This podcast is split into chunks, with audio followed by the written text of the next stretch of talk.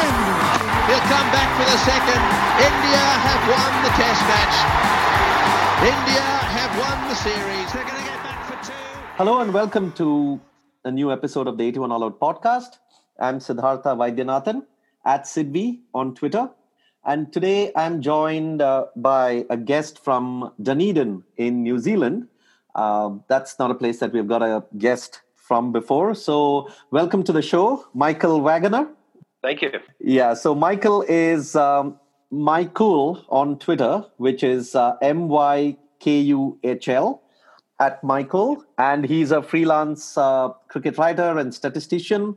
He contributes regularly to Firstpost, the website, and uh, I'll be linking uh, some of his articles and I'll also link his Twitter handle. So please follow him there. He's a, a wonderful um, resource for New Zealand cricket, has a lot of very interesting thoughts on what I think, and I may be uh, taking the cliche up a notch here, but what I think is the most underrated team in the history of underrated teams of New Zealand.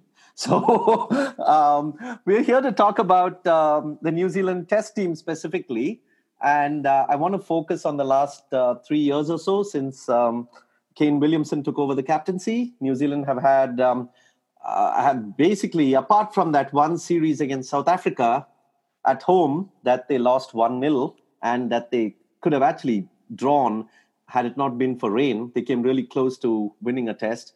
Uh, apart from that, they have been undefeated in tests since um, um, November 2016.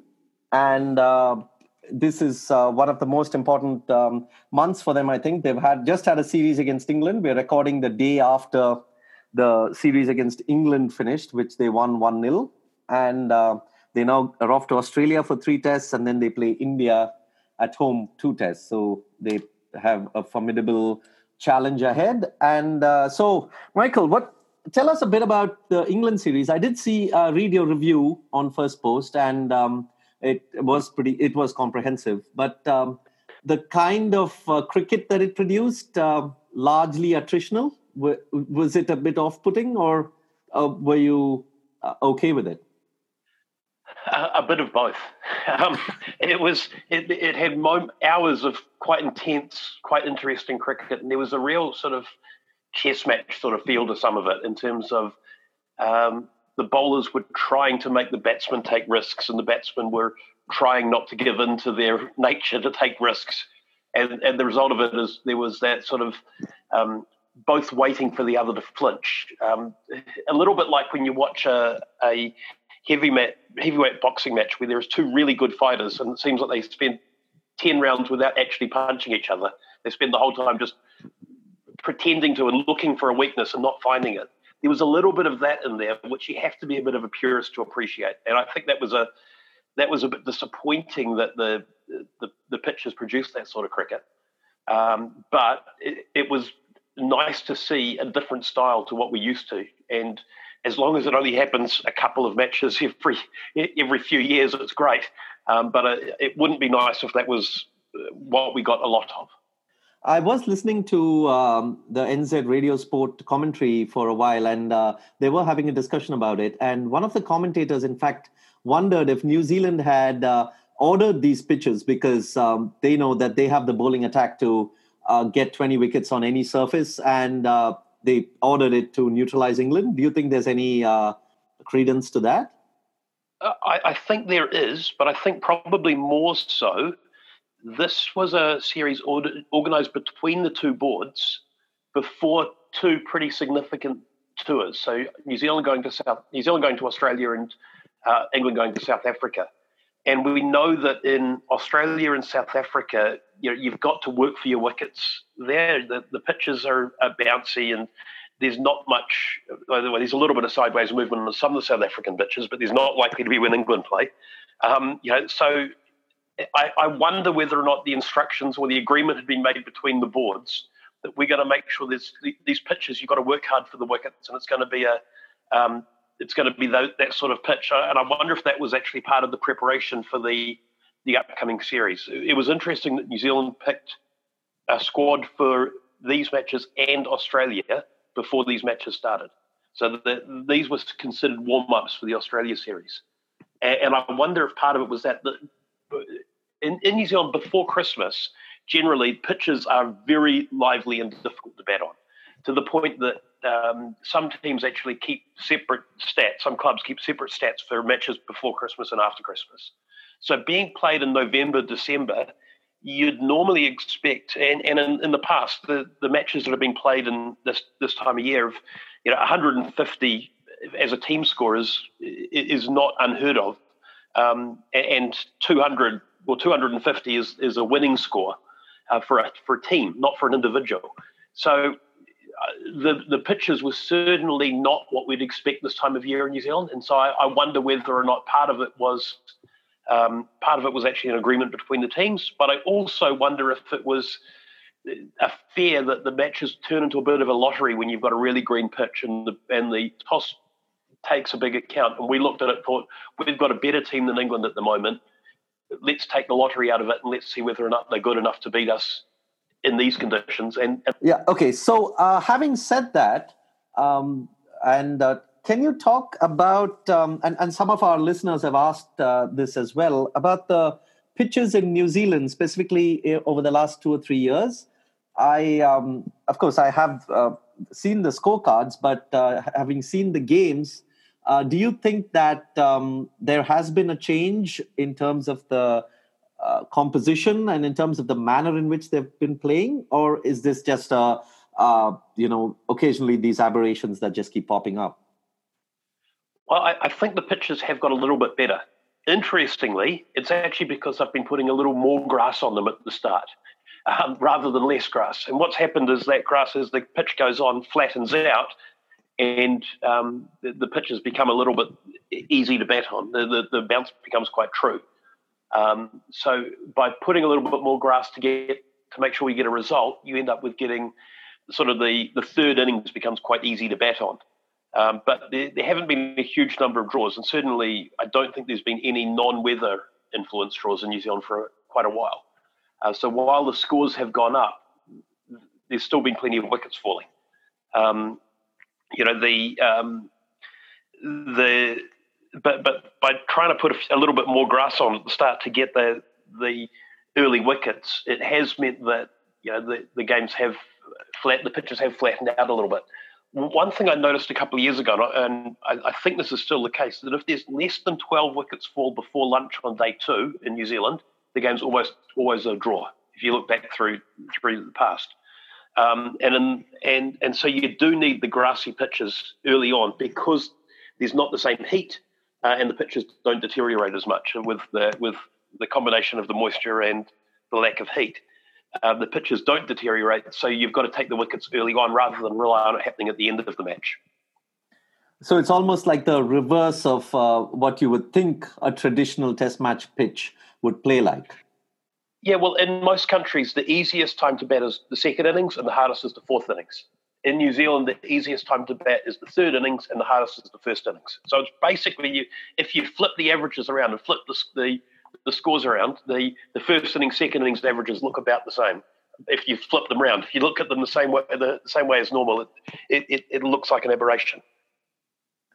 Okay, interesting, very interesting. Because um, yeah, the uh, sort of the easy trap to fall into is to look at batting averages. And if you see a batsman, uh, as uh, an overseas batsman, I'm saying average really well in New Zealand, to assume that he is technically, uh, you know, superior than say a batsman who averages uh, very high in Asia. But you know, it's all it's also very context specific. It also depends on when he scored those runs in which innings and also against whom right? yeah. Well, absolutely. I think, um, but I, I, think if someone manages to score runs in the first innings in New Zealand, um, you've got to have a pretty good technique for that. Scoring them in the third innings, mm, not quite, not quite such a, an, an, issue. Similar to a batsman that scores in the in the first or second innings in Asia, perhaps doesn't say as much as someone who does it in the fourth innings. Yeah, you know, someone scores a fourth innings hundred chasing in Asia, that's a quality player. Absolutely, yeah. I mean, uh, I think uh, I'm, I'm going to keep a. I'm going to do a quick search after this chat on uh, put in India and New Zealand. or put India, Sri Lanka, New Zealand, uh, UAE, and see who has the top averages, just to just for my own curiosity.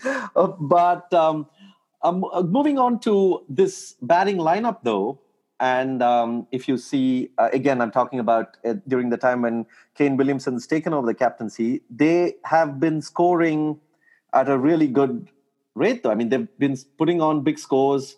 They've, the runs have been coming from all, all through the order, and they bat deep. And uh, would you say this is one of uh, the most balanced and perhaps the best batting lineup that New Zealand has seen in a while, or maybe ever? Look, there's no perhaps. Um, since since Brendon McCullum took over, um, New Zealand has scored almost like 30% of our 400 plus scores, I think, have happened in the last five or six years. Um, you know, it, it since, well, since, uh, seven years, since 2013, so six years. Um, something like 30% of our 400 plus team scores have happened in that time. Um, and it's it, there's a couple of factors in there. Uh, the part of it is is the pitches have changed a little bit.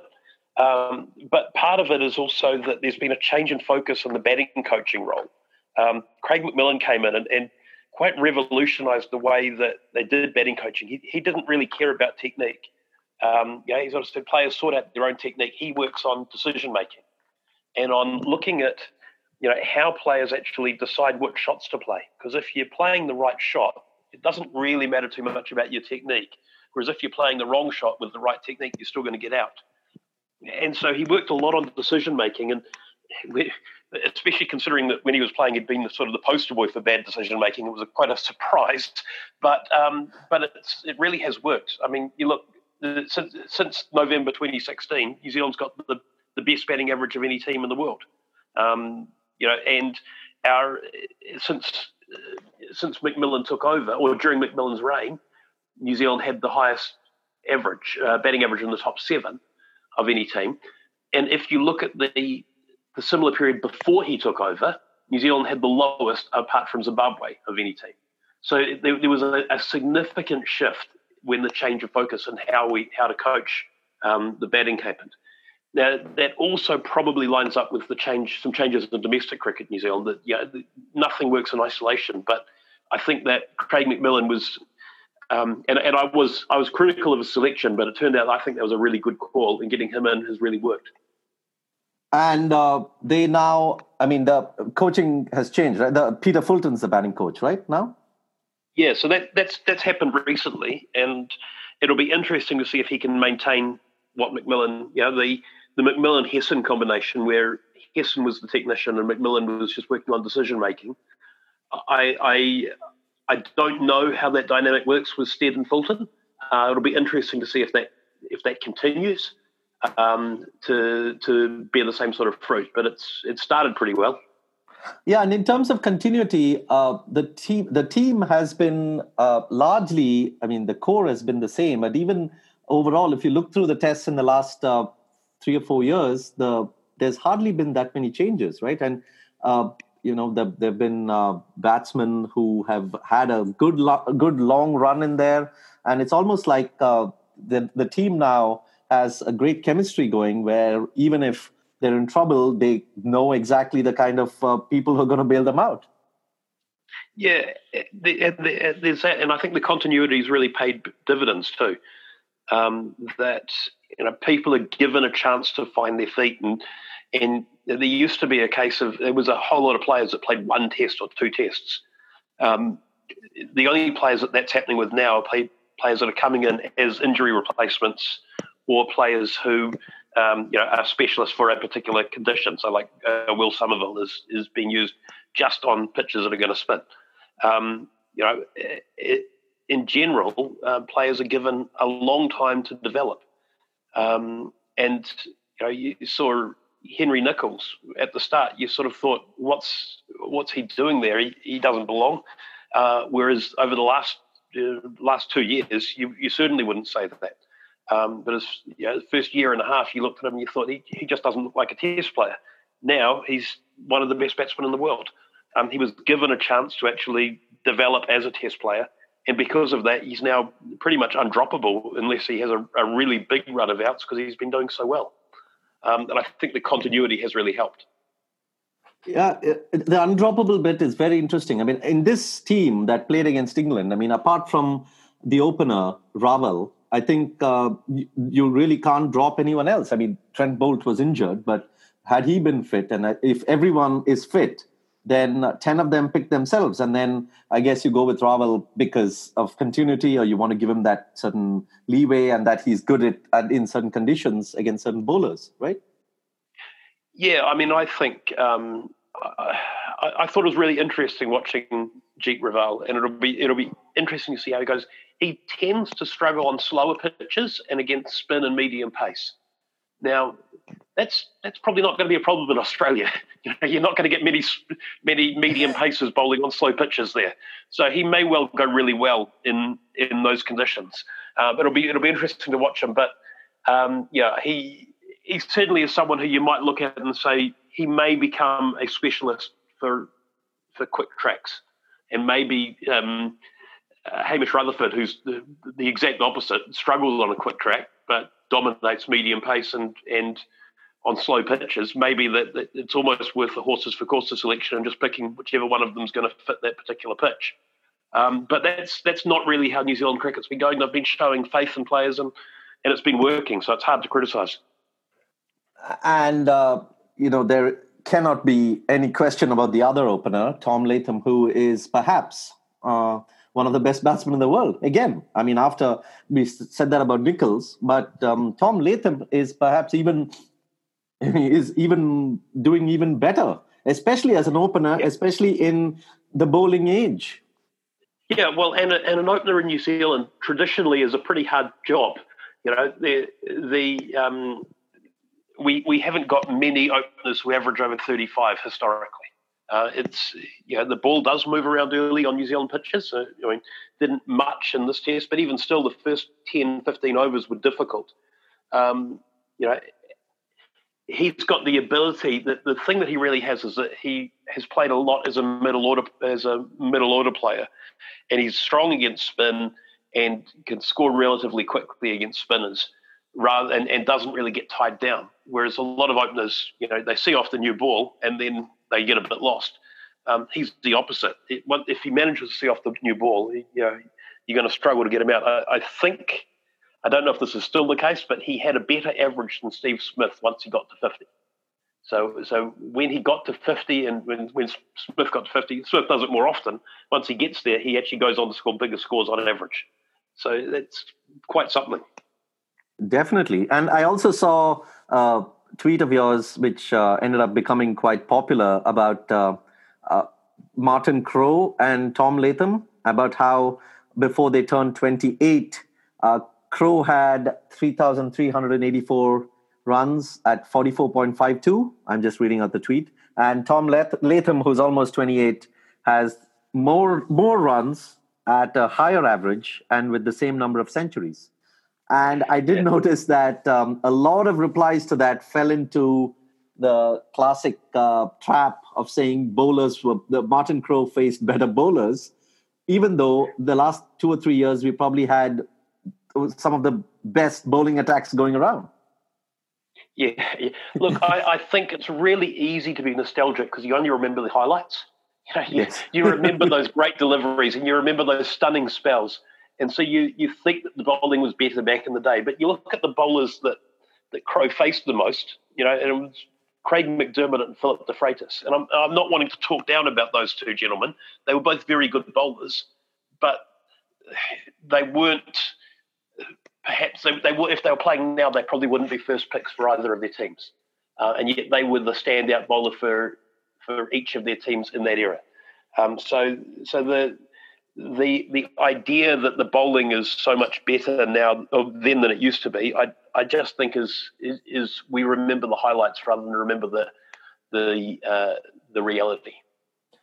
Yeah, and the fact is that uh, you know if any, I mean if you've followed cricket over the last uh, two or three years even, at least that uh, it should be tempered with the fact that every uh, the batting averages have considerably drop. It's much harder to make runs, and I think uh, 2018 was comparable to 50 years ago or something, where among the lowest uh, averages of all years. So Yeah, Tom Tom Latham is, I think, a cricketer that we should be hearing a lot more about, and uh, hope uh, hopefully he in, in with performances against Australia and India, hopefully he finds a way to you know come into the forefront in terms of well, um, well, being... I mean that's the criticism of Latham is that he's often um, he's been a bit of a bully you know, he's got his centuries against Zimbabwe and Bangladesh and Sri Lanka. Um, you know, he he hasn't really done it against the big boys, um, and so you know, his last couple of ones, you know, scoring a century against England on a on a pitch, you know, the, the Mount Maunganui pitch got a little bit of grief, but it was really only because people were lumping it in with Hamilton. There, there was that wasn't a particularly easy pitch to bat on. Um, and and the fact is that he um, that, that he that he's uh, although his century was in Hamilton, wasn't it? Um, but um, you know the, um, the, the fact is he still scored those runs against the top team, and and if he can do it against England and India, if he gets, uh, if he can do it against Australia and India, uh, then it, that criticism disappears. Uh, didn't he also have a big uh, big score in Sri Lanka or Pakistan, one of them? Yeah, yeah, I think against both of them actually. Um, it's just, yeah, I, I, think he he scored one in UAE and one in New Zealand against Pakistan from memory. Yeah, I think that's. Um, I mean, New Zealand. This uh, um, New, New Zealand have played a lot at home, uh, but I think uh, the tours to UAE and Sri Lanka are extremely, extremely good performances. I mean, uh, especially UAE. I mean, it's yeah. very, very tough to win there. And they went there and won two tests there, leave alone one. They won the series 2 1 and then uh, went to Sri Lanka and drew the series 1 1. So, really, really yeah. uh, good performances, both. And I've got to say, we're desperately unlucky to lose that first test. You know, the um, New Zealand were in a position where there were probably 80% chance of winning it, and then a very good partnership from Sri Lanka, as they've done a few times recently, um, turn the game around. Um, so I, I, think New Zealand were uh, were desperately unlucky to not win that series uh, two uh, 0 and I think if if we had, it would probably be you know there would be a, a, lot more talk about this team. Um, but it's uh, in saying that, I think we were quite lucky in UAE to win the first test, where you know it was it's one of those things. Sometimes, sometimes the best team wins, and sometimes they don't. But if you're the best team often enough, you'll win more than you lose. Um, and and I think New Zealand is starting to be the best team quite often. Yeah, that that first test, by the way, which New Zealand won by four runs, uh, is perhaps the test of 2019. Um, I mean, it was a stunning test. It's one of the one of the, one of the better ones I've I've ever watched. And wasn't that uh, the debut for Ajaz Patel, the left arm spinner? Yeah, yeah, that's right. Wow, yeah, um, that was some performance on debut when, and then he gets through the last wicket as well and wins them the game. That was some test. Yeah, and um, and I mean, I think he's a, an example of what's happening in New Zealand cricket at the moment, with uh, we went to a double round of the Plunket Shield. So rather than everyone playing everyone once, everyone played everyone twice. Uh, and the result of that is it gave enough time for people to actually show what they could do, and and a little bit more time to play the sort of higher level matches. And we started to see some players um, putting their hands up. And yeah, he's he's one of them. He's had a couple of outstanding seasons, and so we, when we threw him the ball, we knew that he could actually perform. Um, it'll be interesting to see you know, now that the the batting coaches have all had a chance to watch him and people have done their scouting on him, whether or not he continues to be as successful or if, if people know some of his tricks and some of the, the things he can do and, and it will, you know, it, it will, he'll be less effective. Um, but I mean, you're seeing now Will Somerville came in and, and was successful immediately. Um, a lot of players now can will step up and, and immediately look at home at test level, whereas that had never been the case before. Mitchell, first game playing, you know, looked completely at home. And we're now picking players that have got a, a lot of first class experience, where it used to be not unheard of for someone to get picked after five or six matches. Yeah, I think uh, you know uh, we can uh, come to it, but now that we're talking about the spinners, uh, New Zealand have you know uh, riches in that department now. I mean, not a not a team that uh, you often associated with having so many spinners, but with Ajaz and uh, Will Somerville coming in and doing well. Santner is always the option, especially with his batting. And then you have Ish Sodhi, who is a very good spinner who never gets a chance because of all these other players in there. Yeah. And the guy who I think is probably the best of them all is Todd Astle. Um, you know, who's oh, yes. who's going to be, who I, I, would say is probably going to be playing in Australia. I think they'll they'll make that change and he'll play ahead of Santner. But I'm I'm not very good at picking what the New Zealand selectors are going to do, so they probably won't. Um, but um, but he um, he has um, uh, he's got some extraordinary figures uh, and an ability to uh, produce. He bowls some rubbish, but he bowls some magic deliveries amongst it. And um, if he can remove some of that rubbish, he could be an absolute world class um, bowler as well. Um, Sodhi's similar, but doesn't have the. He's got more tricks, but doesn't tend to. His his good deliveries aren't quite as good as Todd Astle's. Um, so it, you know we've got we've got an awful lot of depth in spin bowling. Uh, we've got depth and pace bowling at There, there would never have been a time in New Zealand's history that Lockie Ferguson would have been sitting on the sideline this long.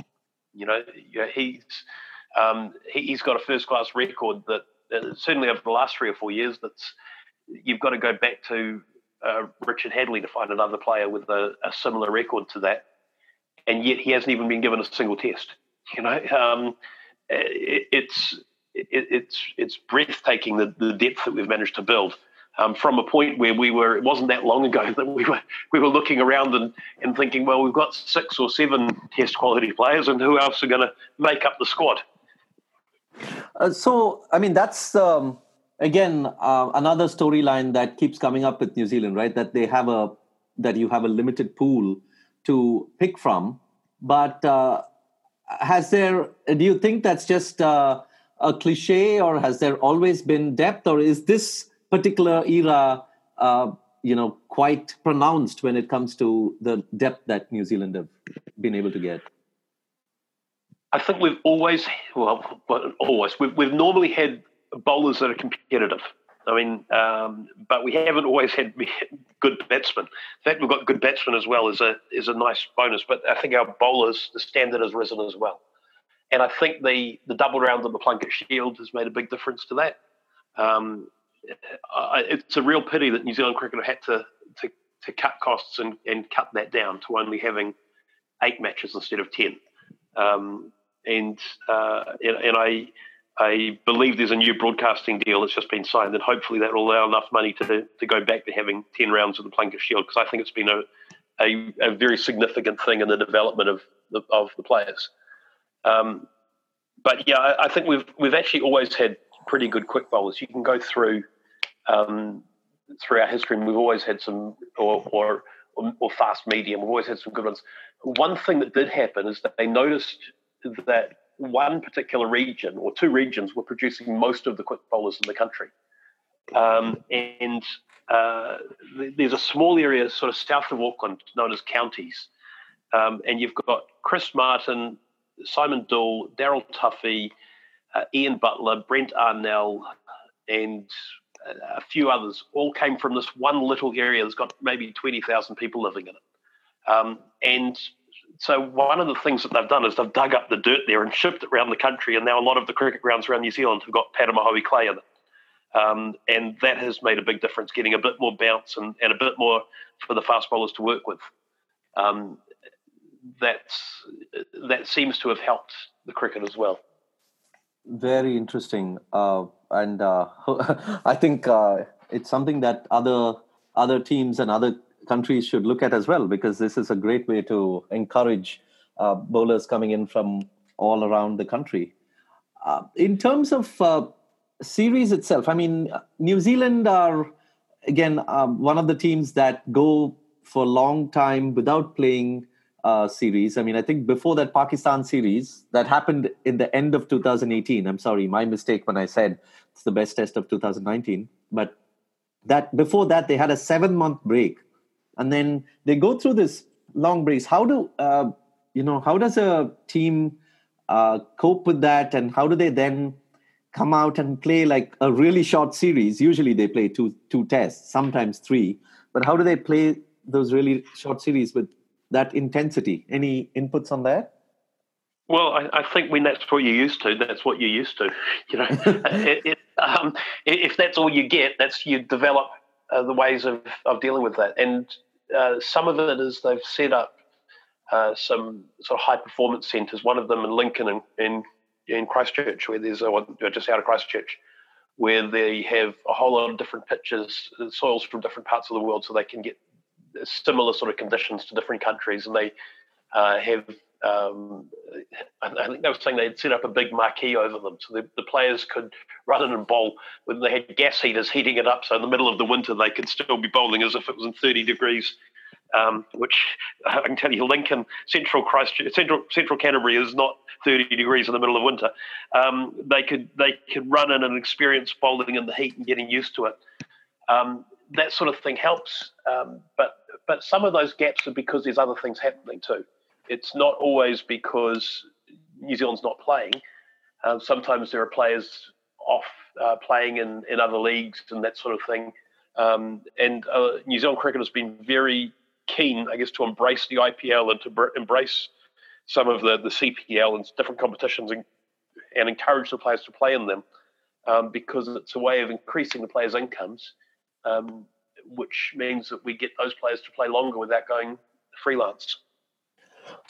Interesting, but New Zealand themselves don't have a really high profile T20 tournament. And I was reading recently that this was a conscious decision they made to um, you know not expend too much and rather conserve both the financial as well as other resources so that they can focus it on something else. So has that in a way had a knock on effect on the depth that we were talking about earlier and with uh, you know the number of uh, test quality players coming through, or is it just been uh, un- unrelated to that?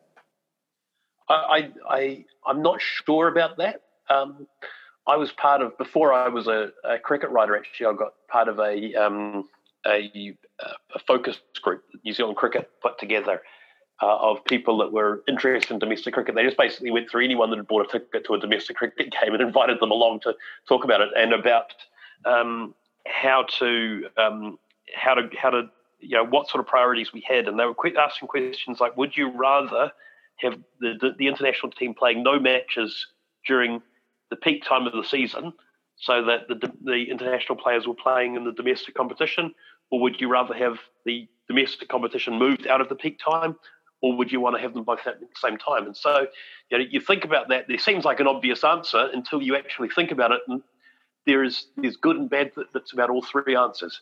Um, and so you, you uh, there is a really tricky balance in trying to promote domestic cricket, but still knowing that the money comes from internationals. So that you know, I I, I think the, um, the the the the focus on not having a franchise based competition is partially also to to give an opportunity for some revenue for the uh, for the the four major or the six major associations. Um, I, I, don't think it's had a big impact on the on the quality of international players because one of the things that's happened now is that all of the teams have got five or six internationals from the uh, the rotation policy that New Zealand used in the T20 internationals. So lots of players have had a chance to, to play in the international setup, get coached by the top coaches, and then go back to their teams, and and that seems to have made a difference. Interesting. So um, going back to the players, uh, one player that I really, really want to talk about is uh, BJ Watling. Uh, you you have written about him, and uh, there he he constantly you know comes up in discussion. But um, can you can you tell us a bit more about him, and uh, what do you think he does that really really makes him uh, the best? I would say, okay, let's let me add the word perhaps, perhaps the best keeper batsman in the world, but I think the best. Especially, uh, the interesting bit is that he didn't begin as a keeper, right? No, well, he played his very first game of first class cricket as a keeper, And okay. then that was it for a long time. He played one other match as a keeper, and then he got picked for New Zealand as a keeper for a T20 match. And everyone's wow. like, oh, can, he, can he actually keep? And, and someone had noticed him playing at a club match uh, as a keeper and, and said, well, he's, he's actually not too bad. We should give him a try. Um, and that one T20 match then led to him um, getting the gloves for a, a, couple of games and, and going on to, to be our first choice test keeper. Um, yeah, but but he was a batsman, and when he played as a batsman, he didn't do quite as well as he has as a keeper, uh, which is is very unusual. Not many players have a better average as a keeper than not as a keeper. Andy Flower did, but that was more because he played as a specialist batsman when he was older. Um, but but he, you know, Watling actually does much better when he's got the gloves, and it, uh, you know, you wonder if it's if it's the fact that he maybe switch on, switch off. He focuses on one thing, and he's not having to think about his batting the whole time. He's thinking about his keeping, and then he just thinks so focus on the batting when he's batting. Um, but the thing that that I love about BJ Watling is that um, you know, and there's there's a cliche, but it's actually true. He's a man for a crisis. When he when um, when he comes in with the score at sort of 240 for four or or better than that, he averages about 30. Um, but when he comes in with it worse than 244, he averages close to 50. So when he comes in, the teams that are in a little bit of trouble, that's when he steps up and performs. And you know, as you know, that's the sort of player that every coach would want. Someone who who you know, if you're in trouble, they'll dig you out of it, and if you're not, well, he's not going to hang around very long. Um, you know, the um, he really has the and and I guess de Grandhomme's the opposite. You know, if de Grandhomme comes in and we're in a good position, he, that's when he's um, that's when he's just dynamic and, and unstoppable. But if we're in trouble, he's probably not the guy you want to send in. So having both of them in the team together is pretty handy. Um, but I mean, he just enjoys batting time. He limits his game to only a few shots and just plays the shots that he knows he can play well. And he has a phenomenal defensive game. Um, you watch him edge balls every game. He'll edge two or three deliveries, and they'll bounce in front of the slips or in front of the keeper. And it's because he has really, really soft hand. You know, if he's not trying to hit it, the ball's not going anywhere. Um, and um, and that defensive game has allowed him to really that when he's deciding that when he's in that mode, it's very hard to get out. Interesting about the sound as well, because uh, for somebody who uh, didn't uh, keep for a long stretch and who was picked as a batsman, he's such a natural uh, keeper, and the and the ball, the sound that the ball makes when he collects it with his glove itself is is so. I mean, it's not like uh, several other keepers where you can actually hear the ball. There's, there's it's it's almost like that dying sound that a perfect keeper would love when he takes the ball, and his positioning is so perfect. Uh, where, how did he learn to become such a good keeper? Well, he actually wasn't a great keeper when he started keeping for New Zealand. Um, it's something that has developed, and he was a he was. Uh, I mean, he was adequate. He was probably a little better than adequate in that West Indies tour when he first started. Um, you know, you sort of you looked at him and you wondered, are New Zealand making a mistake picking a guy who's only a part timer as the keeper? Uh, but he's really worked on that and developed that game. And I'm not sure who he's had coaching him. I think Luke Ronchi did a bit of that. Um, but he's he's become a magnificent keeper, and his his footwork is so good that he's just in position. There's, there's often he takes catches that other keepers would dive for, and, and he's just he's just walked to it and picked it up because he's already moving his feet so well. Um, and that's the uh, that's the thing that I um, the, the the, the difficult thing with keeping is that the more dramatic someone is, often the worse the keeper they are. The the big dives and the and the, the, the giant lunges to grab the ball and they take the spectacular catches means that they've they've often put themselves in a position where they've had to do that by not being in the right place to start with. Whereas the guys that take the ball without you noticing it, those are the really good keepers. And Watling's one of those. He's got a he picks up you know two catches in innings roughly, which is you know a, a, really, really high number of catches. And yeah, swing bowlers help with that. Um, but he he does it without you noticing him, um, which is yeah, he's just in he's just in the right place. And you saw in that uh, first test, he picked up a catch. He was actually standing directly in front of Ross Taylor when he caught it, with Ross Taylor at a fairly wide first slip. Um, but his footwork was just so good, and, it, and he he didn't dive for it. He didn't need to. he, he just moved over there and, and took the ball. Um, and, and, that's, I guess, what makes him such a good keeper is he's got really good footwork. Yeah, I think um, I would classify him as um, an un-YouTubeable cricketer uh, because yeah. uh, he doesn't take the spectacular catches because he's so good that he gets to into position to take them, make them look easy. And yeah. even with his batting, um, you know, his his strength lies in the stuff, the things that you spoke about, like his extremely soft hands, his um, magnificent technique, and his defensive style and his patience. That it's hard to then make a YouTube clip of five minutes to show, uh, oh, well, how spectacular he is. But he yeah. is because he is not. yeah, yeah. It, it's the fact that he manages to play within himself and hold himself back from playing the stuff that you get you on YouTube that actually makes him so good. The other cricketer that you touched upon, but who uh, I saw his stat, I think you might have even tweeted that, which I saw, is Colin de Grandhomme, who's averaging yeah. more than forty with the bat and less than thirty with the ball. Yeah. I mean, you're looking at Aubrey Faulkner and Colin de Grandhomme are the only two guys in history that have taken more than two wickets a match for more than five matches and and averaged over 40 with the bat and under 30 with the ball. Now, you wouldn't.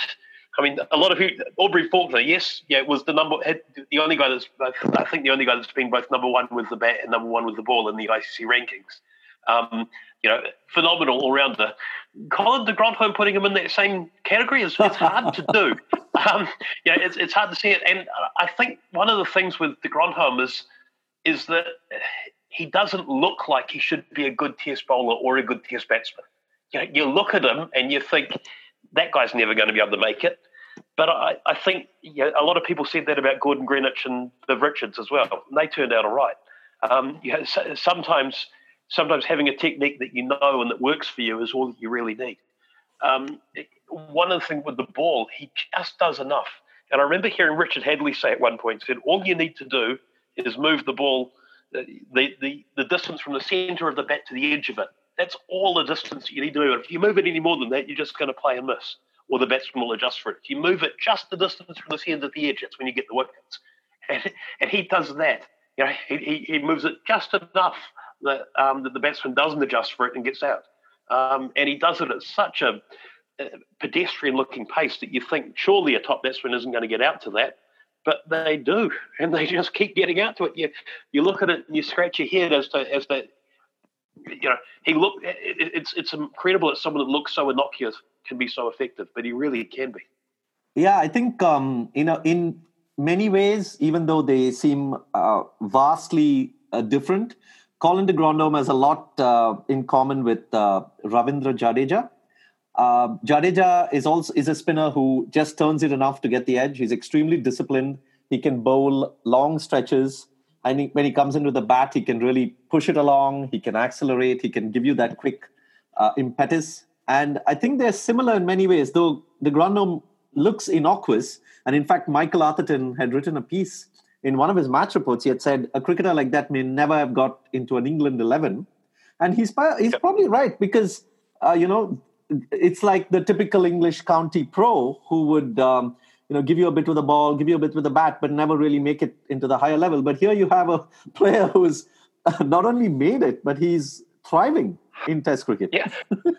well, he was a controversial pick when he was selected, you know, and um, uh, I mean, I remember seeing people that uh, you, you always get the sort of overreaction on social media people saying they were going to boycott the team if they picked him in the test match.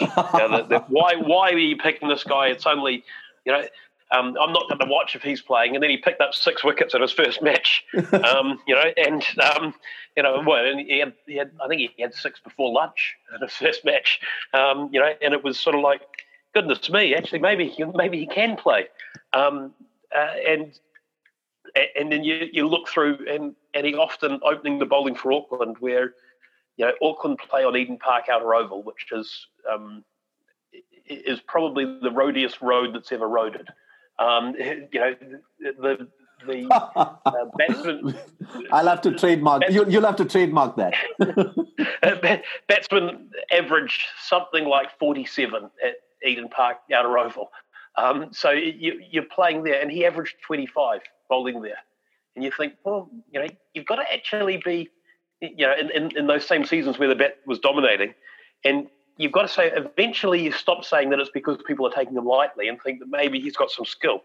Um, but it's it's the sort of subtle skill that I don't notice. And I remember Richie Benaud once saying that that you want in your, in your ideal team, you've got finger spinners and, and medium pacers to get out batsmen, and then fast bowlers and, and leg spinners to get out tailenders. And he's definitely falls in that first category. He gets out he gets out really good players rather than getting out the, the bunnies. Um, but I, I, I, wouldn't back him to wrap up the tail. You think that, that, that his subtlety is, is just going to be lost on the guys at, at, the bottom, and they'll just hit him hit him all around. You did mention um, Jeet Raval and how he has uh, he should be able to perhaps do okay in Australia. But uh, do you see, uh, in terms of the other batsmen, do you see any particular uh, weakness or strength or anything that uh, New Zealand should be wary about in terms of their batting in Australia? Yeah, I mean, I, I think um, there's a few of our players who may well get found out a little bit by the extra pace. Uh, but um, you know, we do have quick bowlers in New Zealand now, whereas we never really used to. Um, so having Ferguson bowling in the nets and having Kuggeleijn bowling in the nets means that they're starting. Adam Milne means that players are starting to get used to facing that sort of pace, um, and that that's certainly going to help. But um, traditionally, we've struggled on the bouncier pitches. Um, in the past, we're a, a, better team now than the ones that did struggle. But um, you know, Australia are, are relentless. They've got so much quality that you just never, you can never be, never relax. And, and a lot of our players have built their game on uh, seeing off the good ball and then punishing it when the bowlers get tired or when they give you the bad balls. And the Aussies don't tend to give you as many bad balls. You you have to actually hit the good ones. Um, and so that could be. Uh, I mean, Williamson has no problem with that. And I think um, showed when he played in the Big Bash that he was quite capable of, of handling the Australian pitchers and the Australian bowlers. Um, but I, think Ross Taylor might struggle. I think Tom Latham might struggle. Um, and I think Colin de Grandhomme also probably his game doesn't, isn't suited to those sort of pitches as well. I think Watling, uh, Latham, uh, Watling, Raval, Williamson, and Nicholls are the three that have, or the four that have the game that sort of is more suited to that sort of pitch and that sort of attack. But even then, you know, that good bowlers will put you under a lot of pressure, and, and pressure causes people to make play silly shots and make bad decisions. And it's all about trying to manage that pressure. It's going to be interesting to see the kind of pitches that they're going to roll out. I think uh, Perth, when India played there, uh, was a difficult pitch to bat on. But of course, I think this is a day-night test, so yeah. um, it could be totally different, and the conditions uh, could change depending on the evening. And then, of course, you have oh. uh, Melbourne and Sydney, and um, it'll be interesting to see that. Sorry, you were saying? Yeah, look, day night test is exciting because we've got um, yeah swing bowlers, and we know the, the pink ball tends to swing for longer and swing further than the red ball does. So that's that's exciting. Um, the other thing that we've got uh, a little bit of a secret weapon is that the new groundsman in, in Melbourne is a Kiwi. Um, he or the curator, as the Aussies call him, um, and so he's not scared of putting a bit of grass on the wicket. He's not scared of sideways movement, and um, and so we may get a pitch that's a little more to our liking there than we would normally have got.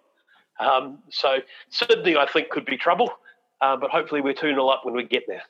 I did I did see though, and I was quite baffled by this, though perhaps I shouldn't be, that New Zealand haven't played a Boxing Day test for 30 years or 30 plus years. Yeah, uh, yeah. And why um, why is that? Is it just they're not a good enough market? I mean, is it just not a marketing proposition that Australia haven't called them in? Because they've had some good teams in the interim. Yeah, and we've had some close series too. But yeah, it's it's really down to the marketing. It's down to the fact that the Australian public uh, wants to see South Africa, they want to see India, they want to see England, and um, until recently they've wanted to see West Indies. Yeah, think we've probably we've probably replaced West Indies in the team that Australia wants to watch, um, and I think that's probably what's happened. So that's why we're getting it again. Um, but we, um, uh, you know, it's our, there are there are most of the players were not alive the last time we played a test in uh, in Sydney. Um, you know, the, I think it was 1983, the last test that we played in Sydney. And when you think that there's there's over 100,000 Kiwis living in Sydney, um, that just seems madness from Cricket Australia to not put a put a test on there uh, until now. But I mean, you've you got to say, you know, we have probably earned the right. In 2012, 2013, people were talking about that there should be a two-tier test, uh, two tiers for test nations because New Zealand were just not competitive. Uh, whereas I don't think anyone would be saying that now. Yeah, I mean, absolutely. Nobody. I, in terms of, uh, I think New Zealand are rightfully the number two team in the world, and uh, you know, which is ahead of Australia, by the way. Only India are ahead. And um, so, coming to what I think is New Zealand's stronger suit, and such a such a good uh, bowling attack that they have that they're going to be taking to Australia. Uh, it was often said, I mean, Richard Hadlee, it was often said, operated as a one man army, though I don't know how much of that was. Uh... the, the, the, famous quote was the World 11 at one end and the Ilford second 11 at the other. Exactly, um, exactly. But um, you have uh, one of the such a good balanced attack here. You have Boult and Southee, two of uh, two really, really good bowlers whose careers have overlapped you have uh, Wagner, who I think is one of the most fascinating bowlers in world cricket, Neil Wagner. and then yep. you have, uh, uh, you know, uh, de Grandhomme as the all-rounder. You have Santner as the all-rounder. You have some good spinning options. Uh, really exciting for a tour of Australia to have this much depth. Yeah, absolutely. It'll be interesting to see how much cricket Tim Southee gets mm-hmm. because um, probably quicker tracks uh, where the ball doesn't swing, he's not as effective. So he might play Perth and might not play anywhere else, or he might not even play Perth. Um, you know, the, the selectors have made the, made some tough decisions before about about the, the balance of the team based on their conditions. Um, so you're saying Lockie comes in for him in Perth? Yeah, possibly. Possibly Lockie comes in in Perth. Okay. Um, you know, and um, although if Trent Boult is out then uh, that changes things again. You know, with with injury, we haven't I haven't heard an update on on Boult or de Grandhomme, and um, and de Grandhomme certainly with an ab strain, you know that that's a sort of thing that can be three days or can be six months. So we it'll be interesting to see how he pulls up. Um, but um, but yeah, if if Boult's not fit, um, then I, I would I'd, I would expect that Lockie Ferguson would come in um, but they might they might continue their unfathomable love affair with Matt Henry. Um, but uh, but yeah, I would I would hope that Lockie Ferguson would be playing uh, at least two of the tests in Australia. Um, if he plays all three, that would be uh, good. I mean, I know there's there's people say that you shouldn't debut players in Australia, but uh, Shane Bond and Trent Boult and Danny Morrison and Chris and Lance Cairns all debuted against Australia, and they had pretty good careers. So John Bracewell as well debuted in Australia. So you know you, you look at that and you say, well, actually, it hasn't seemed to hold players back when they've debuted in Australia. If they're good enough, that's a good place to do it. Yeah, and given um, his first class record, uh, it's not like he's coming in. Uh, it's not like you're taking a punt on him. He has a proven record in first class cricket, right? You said it's second only to yeah. Richard Hadlee, or yeah, it's, it's in that it's in that sort of it's in that sort of realm. I think Andre Adams also had a pretty good record and played only one test, um, but that was I think there were off the ball reasons for that more than there were on field reasons. Um, but um, but you know the um, he's got a really good record and he's the sort of bowler that suits their sort of conditions. Um, but he's also the sort of bowler perhaps are a little bit used to, whereas Southee's a bit different. Um, so, you know, there's, there's arguments either way. Uh, but yeah, I'd like to see him playing. I think he's got the. I think someone who can bowl consistently at 145. I mean, he averages 20 overs in innings for Auckland. Um, so it's not like he just comes in and bowls a, a, short spell and he's done. He's he's able to get through the overs, um, and he bowls he bowls quickly, consistently. He doesn't let up. It's not like a lot of fast bowlers. And I mean, Jeff, Jofra Archer was an example that he bowls quick spells, but he also bowls spells that aren't that fast. Um, he's not like that. He's just consistently quick, and he's consistently at you, and he's consistently building pressure. Um, and I think that's the sort of bowling that we need against Australia. You need to just not let them have that mental rest. Um, and you know, I, I, think I'd like to see him there. Um, I could see. I mean, talking about dropping Tim Southee when he's been averaging 23 or something in the last three years sounds ridiculous. But it's not a case of dropping him; it's a case of picking the best players.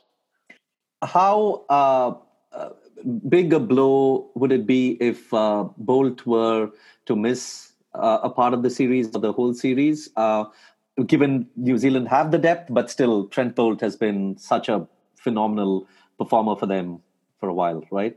I, I think the bowler we'd miss the most would be Neil Wagner. I think if we miss uh, Trent Boult would be a blow, um, but I think Neil Wagner's the guy who we would really struggle to replace because what he does is hard to replicate.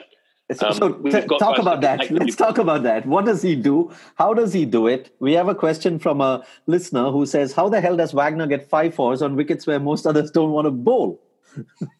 um, yeah, I guess there's two things that he does. One is that he's got a, a, a left arm angle and the ability to make very, very subtle changes with bowling the ball in roughly the same place and having it arrive in a different place. And secondly, he keeps doing it.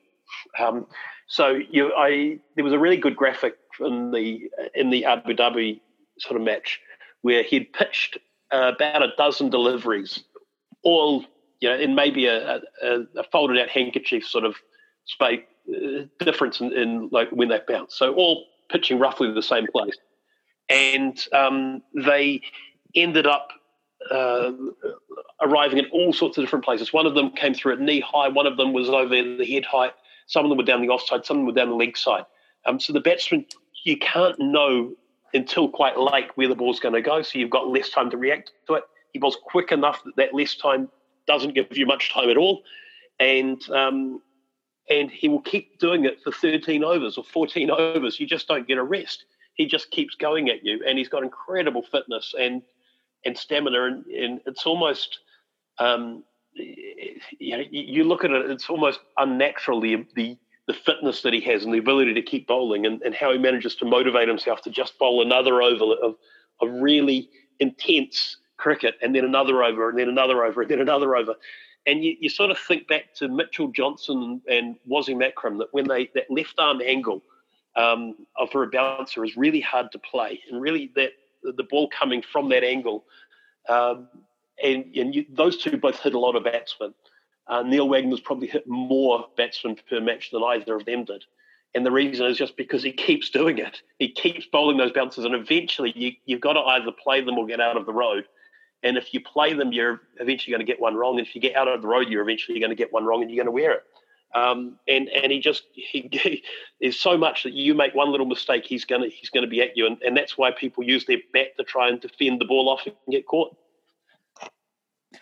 and in terms of i mean you uh, even the variations right i mean he's he's he just uh, does enough he's not uh, doing he's not bowling every ball different but there's always that one or two balls that he will change the angle a bit he'll change the the, the seam will uh, pro- come out a little more scrambled there'll be some little subtle change that'll catch the batsman off guard right yeah, well, the, from what I've noticed, and I'm, you know, I, I'm not an expert, and I'm watching on TV mostly rather than than with the, the, the, really good analysis equipment that some of the guys have. But I've noticed in bowl a leg cutter bouncer. I've noticed in bowl a, a, sort of a quick bouncer and a bouncer that's not quite as quick.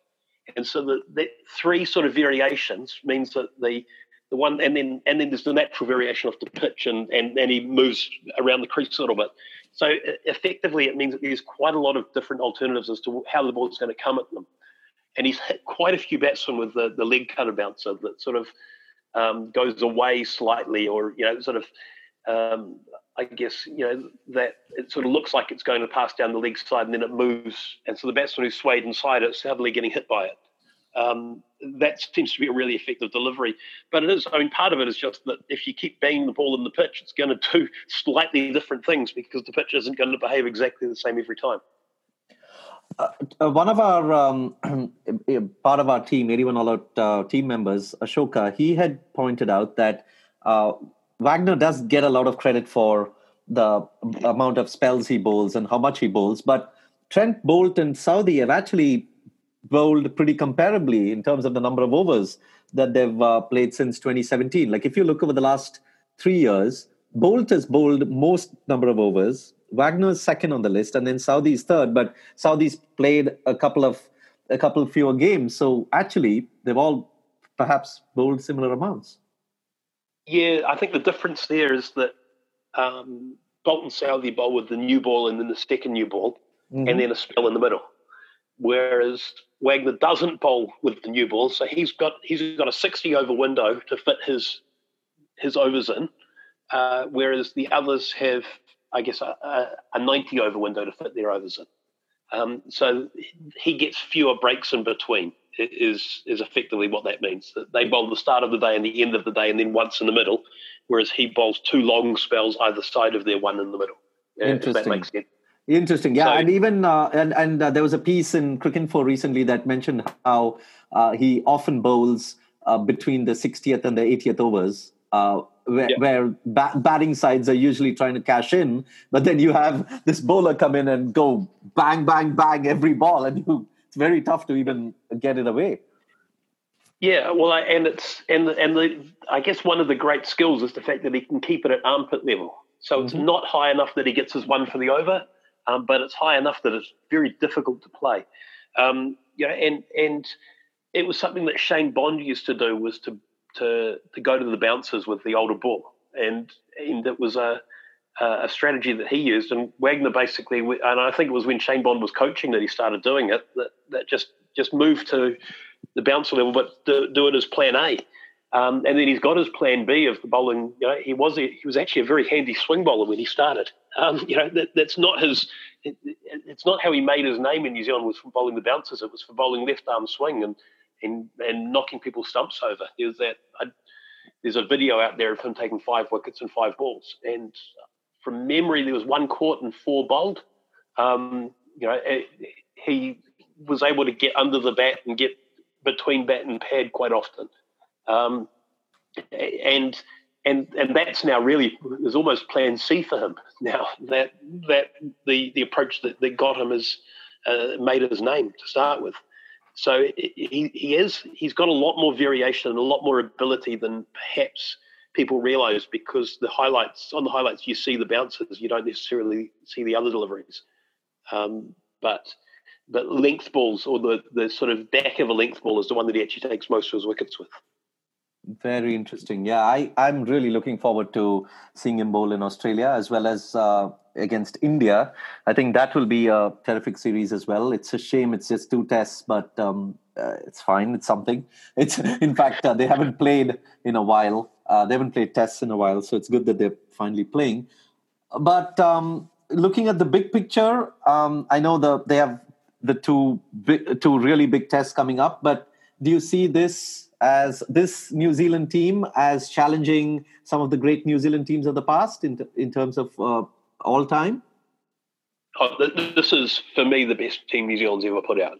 Um, you know, whether or not it's under McCullum or under Williamson, um, which one was was better?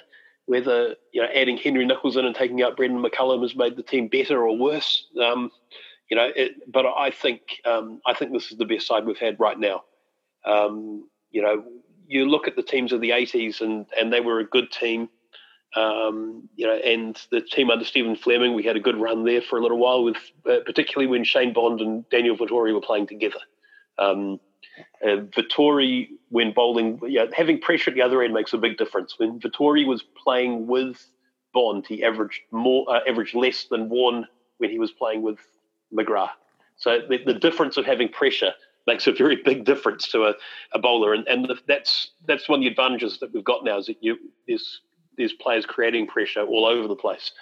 Um, but um, but you know I, I, think this is our best era, and I think uh, the what we need is a is a, a headline grabbing uh, marquee series, and one of these next two would if if we win one of these next two series, that's the thing that would really seal it for most New Zealanders that this is a genuinely great side um, that we managed to beat either India or Australia in Australia, you know, in this era, we would have to actually say this is this is a team as good as Richard Hadlee's team of the 80s. I look at these next two tests and think if we these next two series and think if, if we can get about 100 and 120 points maybe combined between the two of them, that puts us in a pretty good position with matches up against Bangladesh and West Indies to round out the and I think a home series against Pakistan from memory. Um, that that um, that with that being the rest of our lineup, we've got a, we're putting ourselves in a pretty strong position to actually make the final.